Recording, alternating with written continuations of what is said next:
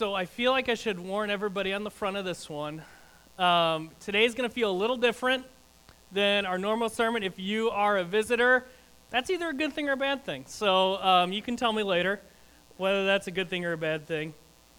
But uh, today's sermon is going to have a little bit of different feel. As you can tell, some of you already were alerted to that something was different, that we actually created an insert in the bulletin, breaking my normal never do an insert rule. And, um, but we'll get to that later. So just hold on to that. To begin, I want to talk about my health a little bit, and that over the last couple months, and really over the last couple years, I've had to learn how to better take care of my health. A couple of years ago, I actually had to start exercising for really the first time in my life. I know. Pity, please. But what I found at the beginning of really this year was that regular exercise was not enough for me. And we all know this. This is something we all know. You got to eat right and you got to exercise. But as far as eating right, I was really good at the eating part, but not so good at eating well. And I'm sure all of us at one time were, yeah, I got to eat better. Yeah, yeah, yeah. You go get yelled at by your doctor, you know. For me, it was just getting yelled at by the scale. And, um, but over the years, and I'm sure you've had the same thing too, of you try something maybe it doesn't even work, but your friend, it worked for your friend, and you're like, why didn't it work for me? Or it works for a little bit, but it's not sustainable. You know, as, as I've tried things over my life, and then when you add kids in the mix, you don't want to be creating dinner for all five people in the house. That's just crazy. And so for me, it really came down to the question of this what is effective but then also, what is sustainable? And I think all of us, at one time or another, had that question for our health. Again, one reason or another. You need find something that not only works, but that you can keep going with. So, what is both effective and sustainable? And so, at the beginning of this year, Darcy and I did our research, really mostly Darcy. Um, I just benefited from her. She's the brains of the operation. And we found one that really just taught portion control. And it gives you these tiny little Tupperware things. And you only get so many of those little tiny Tupperware things. Then you look at them and you're like, boy, that's a tiny Tupperware. But it meant for us, we could just cook for the whole family because you just dip out with these tiny Tupperware things. And again, it was more sustainable than other things we'd tried. And so throughout this year, I've been using this system to do what I know I should be doing. Again, we all know we should be doing stuff like this. But sometimes we need a structure or an organization to help us do what we know we need to do. And apart from a commercial for the system that we use, that's not really the main point of today. But I want to look at a structure that I want us as a church to be using to do what we know we need to be doing. And that is making disciples of Jesus Christ. Again, if I was give you a quiz, it was true false. Christians should make disciples of Jesus. We all answer true. And we get the answer right. The problem is we don't always do it. We don't always do what we know we should be doing. Again, it's very similar to living a healthier life or doing weight loss. We know we should, but the question is, how do we do it? And how do we do it in a way that is both effective and sustainable? And so today we're going to look at a system that I think will help us be obedient to what God's word says we should do. And that is make followers of Jesus Christ. And so, before we get to the structure,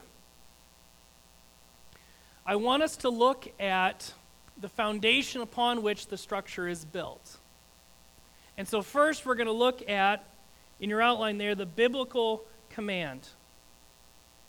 And then we're going to look at a biblical pattern for living out that command. And then, thirdly, we're going to look at the structure that I think will help you, will help me do what we know God has called us to do. So let's first look at the biblical command. Go ahead, Matt.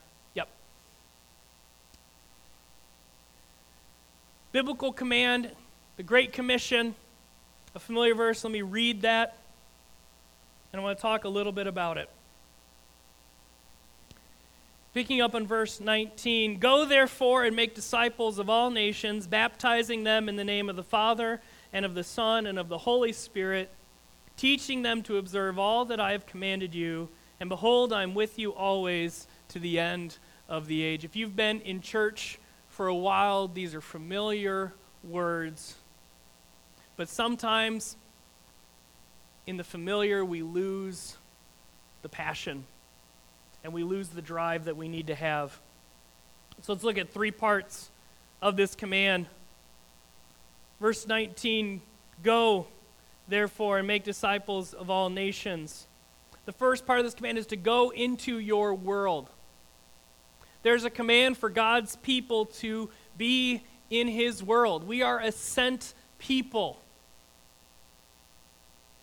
In a similar passage in Acts chapter 1, Jesus says to the disciples, You're going to be my witnesses in Jerusalem, Judea, Samaria, and to the ends of the earth. We are a sent people. Now, one of the problems we have with this verse is we only apply this to missionaries. And that is one way to go. I think of my sister. Many of you know my sister is in North Africa. Well, she's back in the States now, but she's stationed in North Africa, being a missionary there. That is her obedience to go, is to live in North Africa. For Darcy and I, our obedience to go was to move from Illinois out here. And we stayed in the same country, but we moved to a different culture within that country. But also, for my brother, my younger brother, typical younger brother, his go is to stay in his hometown. And both him and his wife, who are from our hometown, continue to live there. They live 10 minutes from the house we grew up in. But they're still going into their community. So, whether God has called you, and I know God has called some of you here to go across the oceans, some of you God has called to move across the country and some of you called to go across the street. But we are all a sent people. Not just the missionaries, not just the pastors, not just the evangelists. All of us in Christ are sent. And what are we to do in the community? We are to make disciples. That is the main verb of this whole command. Everything else describes how we make disciples and in what way we make disciples.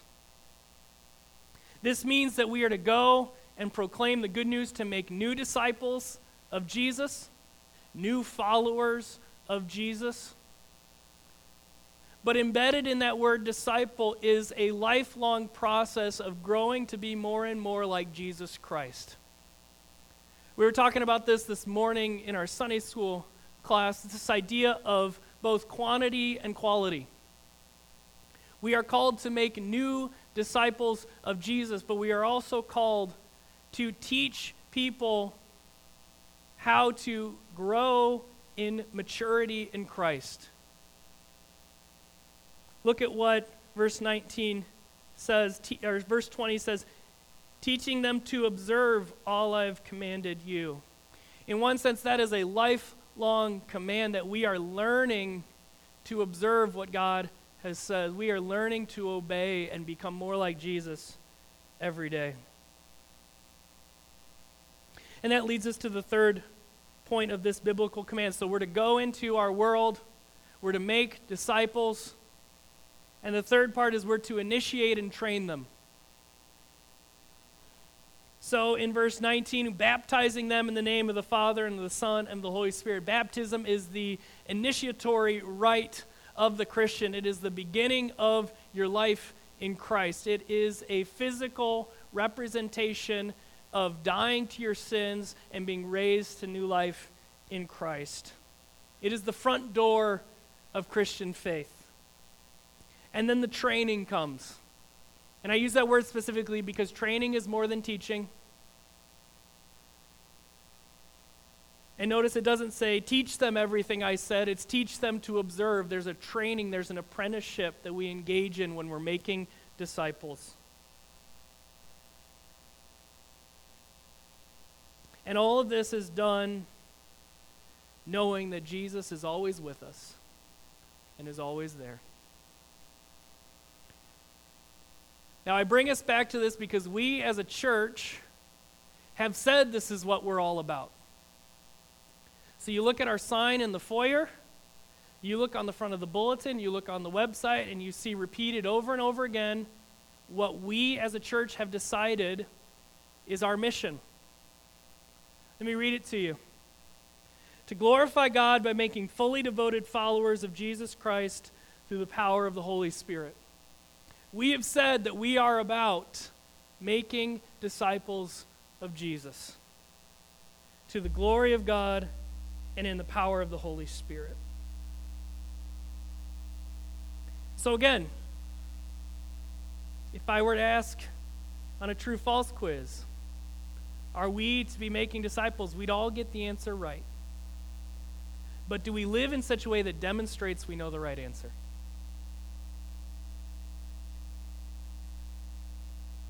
So let's move now. We've, we've got the command. We're to go into our world, we're to make disciples of Jesus. Now let's look at a pattern that comes through the biblical text when we look at how disciples are made.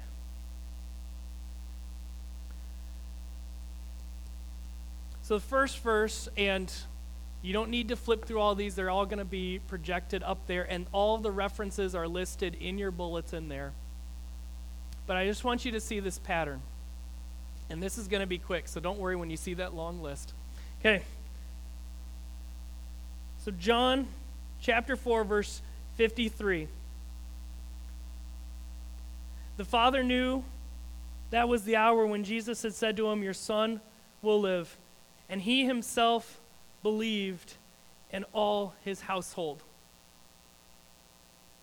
So, this is again one of these stories where a person comes to Jesus, asks them to heal their son or daughter or their servant.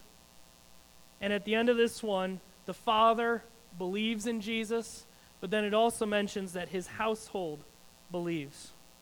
Let's go to the next one Acts chapter 10. This is the story of Cornelius, one of the first Gentile believers in the book of Acts. And on the following day, they entered Caesarea.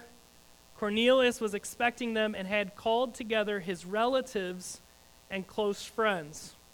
Then we jump to the next, which is a continuation of the story in Acts 11. Go ahead and go to the next one, Matt. This is Peter speaking, and he told us how he had seen the angel stand in the house and say, Send to Joppa and bring Simon, who is called Peter, and he will declare to you a message by which you will be saved, you and all your household. Next one, Acts chapter 16. Story of a woman named Lydia. One who heard us was a woman named Lydia from the city of Thyatira, a seller of purple goods, who was a worshiper of God. The Lord opened her heart to pay attention to what was said by Paul. And after she was baptized and her household as well, she urged us, saying, If you have judged me to be faithful to the Lord, come to my house and stay. And she prevailed upon us. And I didn't copy in the last verse on that.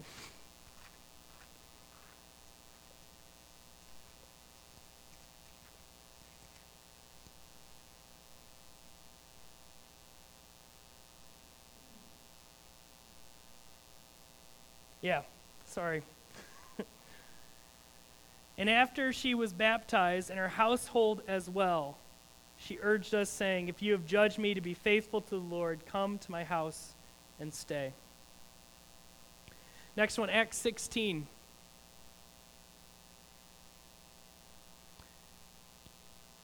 This is the Philippian jailer. So Paul's been thrown in jail. Earthquake happens. Then he brought them out and said, Sirs, what must I do to be saved? And they said, Believe in the Lord Jesus, and you will be saved, you and your household. And he spoke the word, they spoke the word of the Lord to him and all who were in his house. And he took them the same hour of the night and washed their wounds, and he was baptized at once, he and all his family. Then he brought them up to, into his house and set food before them. And he rejoiced along with his entire household that he had believed in God. Next one, Acts 18. Crispus, the ruler of the synagogue, believed in the Lord together with his entire household. And many of the Corinthians, hearing Paul, believed and were baptized. And lastly, for now, Luke chapter 19, story of Zacchaeus. And Jesus said to him, Today has salvation has come to this house, since he also is a son of Abraham. For the Son of Man came to seek and to save the lost. So, in all those stories of people believing in Jesus, you see that not only they believed, but time and time again, you see that faith also comes to their household. Now, what does that mean? Well, it definitely includes family.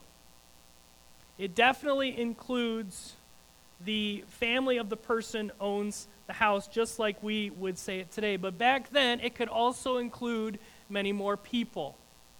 It could include any servants or slaves who worked for the person. It could also, as we saw in Acts 10:24, include friends. So it says of Cornelius in 24 that he called together his relatives and close friends. And so here's the pattern. There's one sort of point person for the gospel. And because they either initiate contact with a Christian or with Jesus himself, they hear the message, and because they hear, the people around them hear, and therefore faith comes to that group of people. So you have one person, in a sense, is a gateway to the others. He's a gateway to the gospel of Jesus.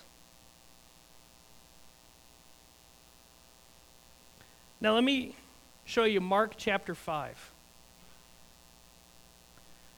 Mark chapter 5 is another one of a time where a person heard, and because of them, other people heard. But we get more of the content of the message that Jesus says to this man. This is the story of the man called Legion because he is possessed by a legion of demons. Listen to the end of the story. This is verses 18 to 20.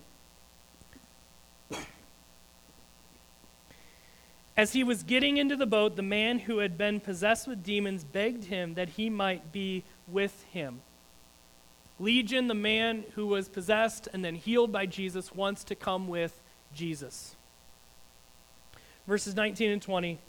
And Jesus did not permit him, but said to him, Go home to your friends and tell them how much the Lord has done for you and how he has had mercy on you. And he went away and began to proclaim in the Decapolis how much Jesus had done for him, and everyone marveled. Again, this person, this individual, had placed their faith in Christ.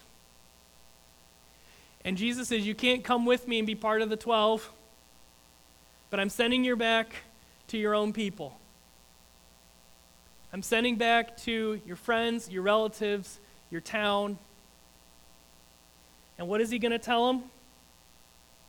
how much the Lord has done for you and how he has had mercy on you. And we're told he goes back, and the Decapolis was this grouping of about 10 towns and cities.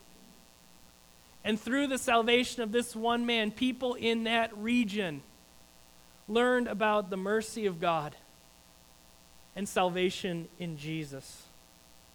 But I also want you to see that when you are sent into your world, when you are sent into your communities by God, what do you say? Here's one summary here. Tell them how much the Lord has done for you and how he has had mercy on you. See, sometimes I think we overcomplicate the mission of the church. And sometimes we overcomplicate it because we're afraid to do it, and if it's super complicated, we don't have to do it. but this passage right here is one of these summaries that exists in the Bible that gives a nice, concise summary of how we are to proclaim the good news of Jesus Christ. Again, when we read it here, it seems pretty simple. Share with them what the Lord has done for you and how he has shown you mercy.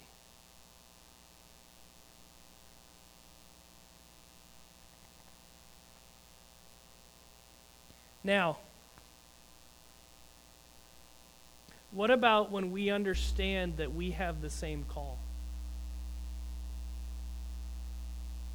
That we're a part of this pattern that God has brought each of us, if we're believers in Christ, that God has brought us to faith and is now sending us back to our people. Sending us back into the communities in which we live, work. So the question becomes how am I going to do this? Because I think it's pretty clear that we should. The commands are pretty clear. Just like, again, it's very clear that I needed to eat better. Again, the, the true false quiz. Should I eat more healthy? True. The problem is how do I do that? And how do I how do I sustain that? And so that's where this card comes in. Okay, so everybody get this card out. Now, let me say, while you're getting that out, this is no magic bullet. Okay? Again, just like with eating better, there's no diet where you can eat as much as you want of whatever you want and lose any weight. There's no, anytime you hear there's a magic diet, just turn the channel because you're on the wrong station. okay? This will not solve all your problems. This will not be magic. There's nothing magical about this, but I think it'll help. Again, help us to do what we know we should do. Because our problem isn't not, not knowing what to do, it's doing it. Okay? So the first question that I want to address here is, is up in the top right corner, you see this word oikos. Okay, that is not the yogurt. I don't know if the person who wrote this, this is from a pastor named Tom Mercer. I don't know if he knew that the yogurt had the same name, but the word oikos is the Greek word for church. Now, there's nothing magical about using a Greek word, but the reason that he chose this word is because you do not have any emotional baggage or experience with this word. Because it just means house. Okay, sometimes when churches try to do this thing, that you remember all of the things that either went wrong or just went terribly, and you just bring that baggage in to this. So he picked a word you don't have any connection to because it's in another language. But again, nothing special about using a Greek word. It's not magic, it just means house. And it fits that pattern. It reminds us of that pattern that through these people, God reached out to their network, their household. And you can see around there, there's smaller circles. And these are little categories to help you think of who is in my household, who is in my oikos. So, friends, neighbors, relatives, people you know through school, people you know through work, and my favorite category, other. That one just makes me laugh because you totally know what he did. He's like, that's good, but people meet different places. Other, you know, it's a slush fund of people categories. So these are categories to help you understand your oikos. The author writes in his book that the people who are on the front burner of your life, these are people that you naturally interact with. He's convinced, through some non scientific research from what I can tell, of a lot of hand raising, but he's convinced that most people, he claims 95% of people, have come to faith through the influence of one of these people. And by and large, I think he's right. I don't know if 95% is accurate, but when you look at these, your family, a friend, a neighbor, someone at school, someone you worked with, one of those people was probably instrumental into you coming to faith in Christ. Or an other. Again, it's the slush fund of people categories. So when we say into your community, I want you to think of these categories. This is your oikos. And from these categories, on the left side there, he has five steps, and we're going to walk through those this morning.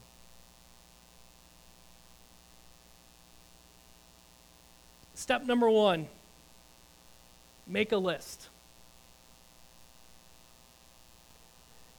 Again, when we want to do something, we need to be intentional about it. Okay, if you want to have a good handle on your finances, you need to make a budget. Yes, there are the rare exceptions of people who can live well on their finances without making a budget, but for the rest of us, those are the exceptions, but we all need, we, pretty much we all use budgets. Our church uses a budget.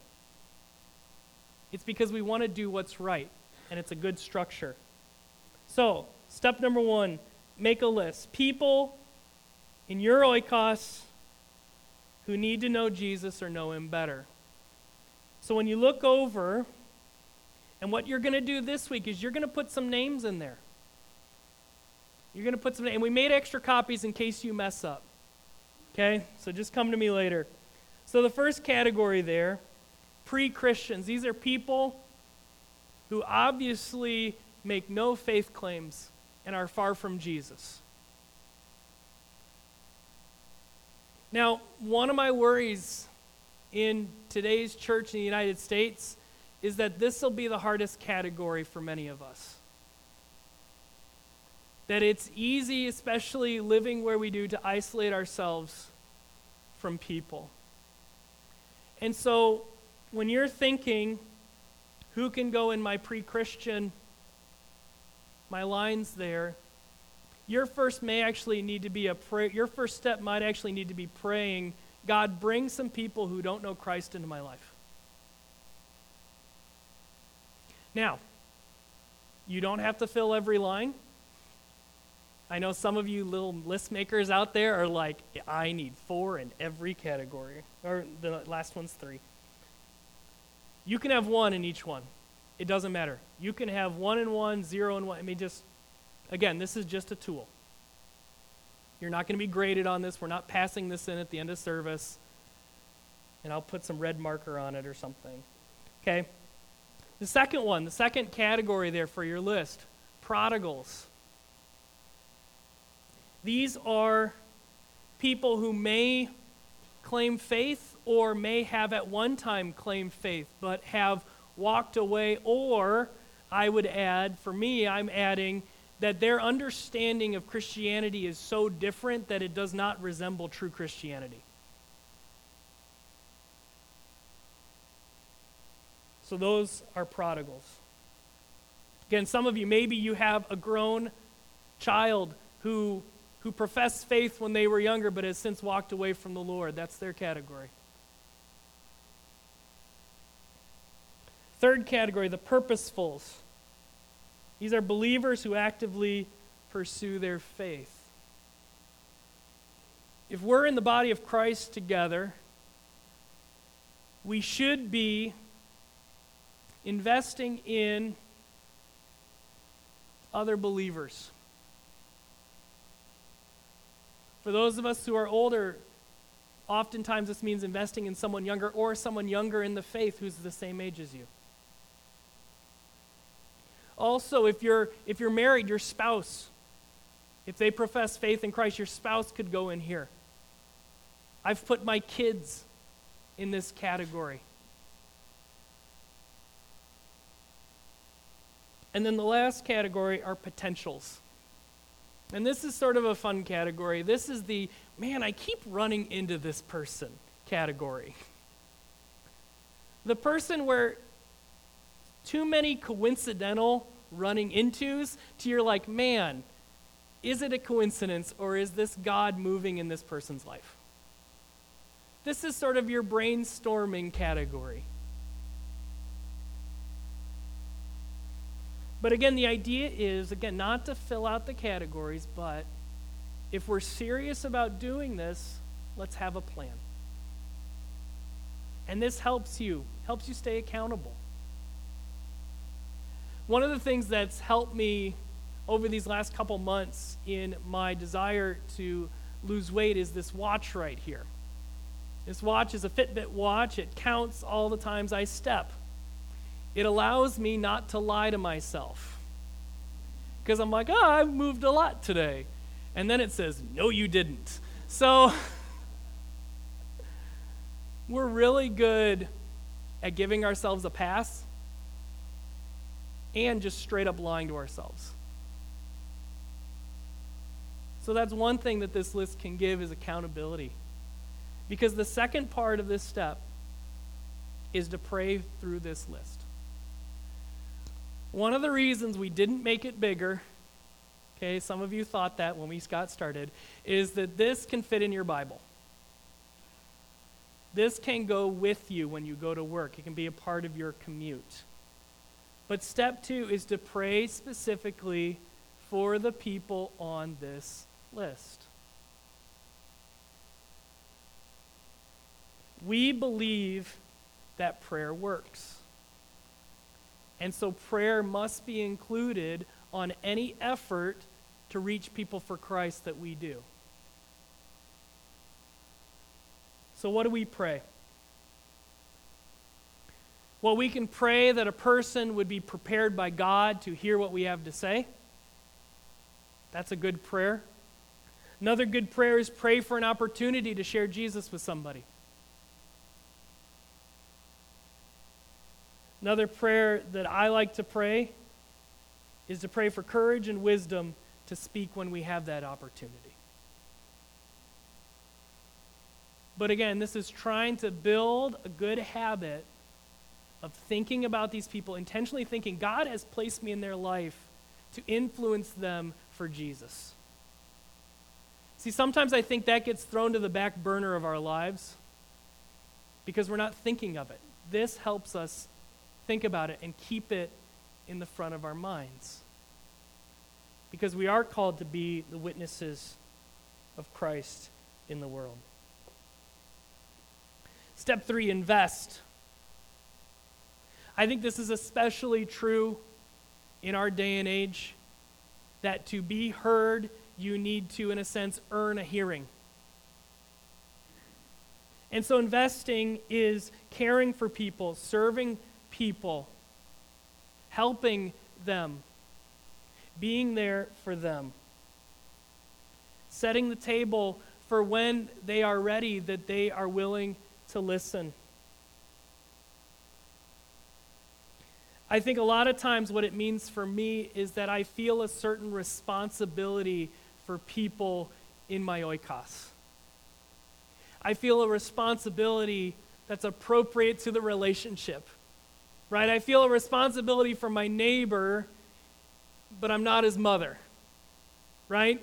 It's different. But there's a responsibility as a Christian I have to my unbelieving neighbor. But again, a lot of times we don't think like that.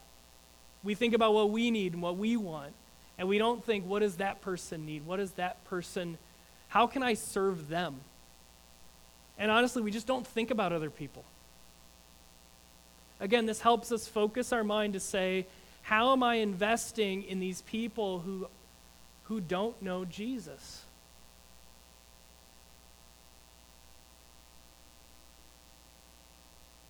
Step number four invite. Now, if you want to mark a little bit on your bookmark at this point, this is where I have a little bit of disagreement with the Tom, the guy who wrote this. And his main avenue of inviting is inviting someone to a church service. Now, if you are investing in someone, if you are working in their lives to influence them for Christ, and they are willing to come on Sunday morning, go ahead.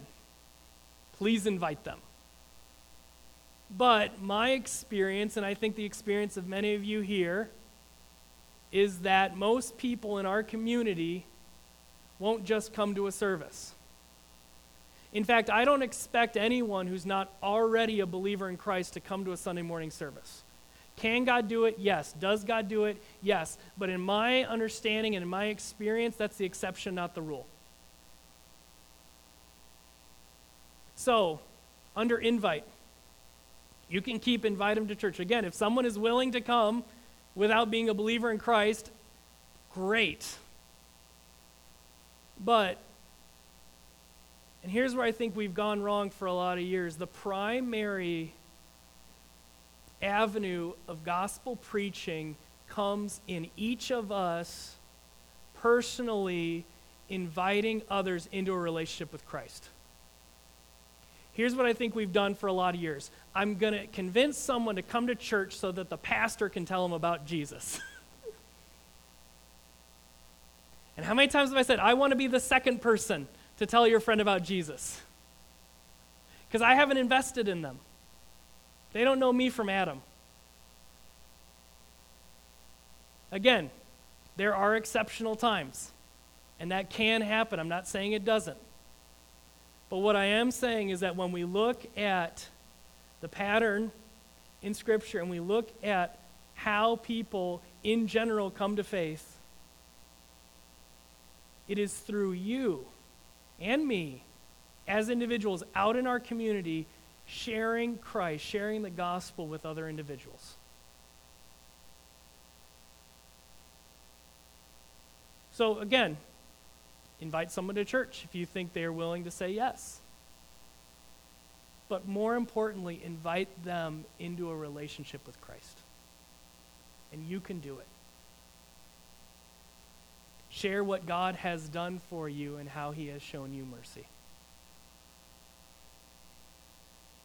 Number five, prepare. What does the author mean here? On the bookmark, it says, Prepare to become a better example of faith in Christ as well as a more effective witness of His grace. And here's how I, I think this is best understood. When you are doing Bible study, when you are having your quiet time, when you're in ABF or in BSF or in any other thing where you are learning God's Word, we need to keep on the front burner of our lives an application of God's word towards reaching out to those who don't know Christ. When you study God's word, if every application is about you, then something's wrong. There needs to be time to apply God's word to reaching them and how I'm going to be God's witness to them. We can't just be ingrown with our Bible study and our application of God's Word. So use God's Word to prepare you to reach His world for Christ.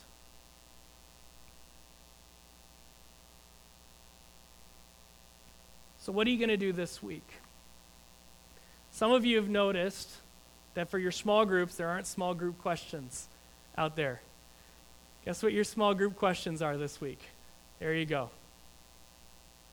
If you're not in a small group, talk about this with your friends, with your spouse.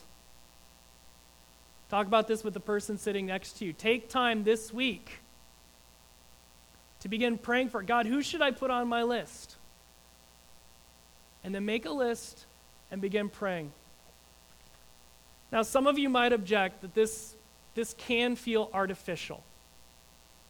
And you're absolutely right. It absolutely can. But maybe one of your prayers is to understand that this is a structure, it's a tool. It cannot create a passion for the gospel in your heart, but it can help you live out that passion for the gospel in your life.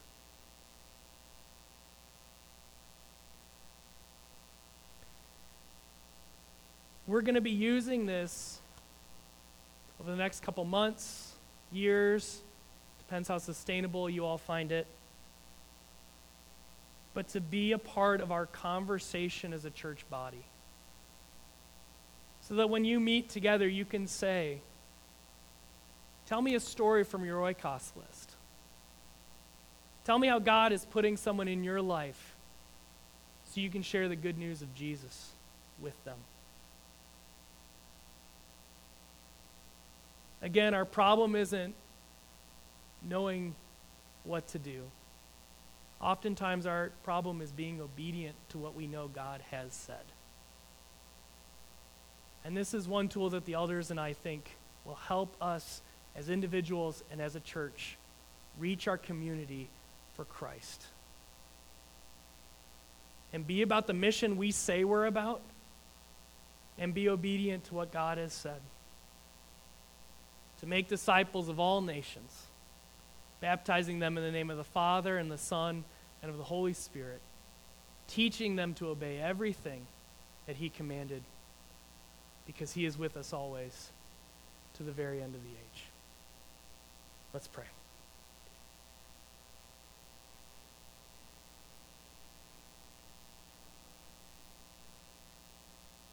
Father God, we thank you that you have, in your sovereignty and providence, placed us exactly where we are among people where we are who need to hear the good news of Jesus Christ that he died for their sins and offers forgiveness and the hope of eternal life for all who will believe in him. God, that we would understand that we are your witnesses and that you have put people in our lives for us to share the good news of Jesus Christ with.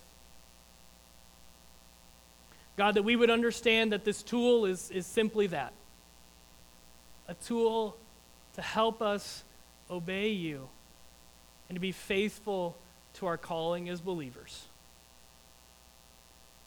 And that you would go before us, that you would prepare the hearts of people, that you would give us courage, and that you would give us opportunity to share our faith so that the lost would be found, that people would find salvation in Christ and hope for eternal life. We pray this in Jesus' name. Amen.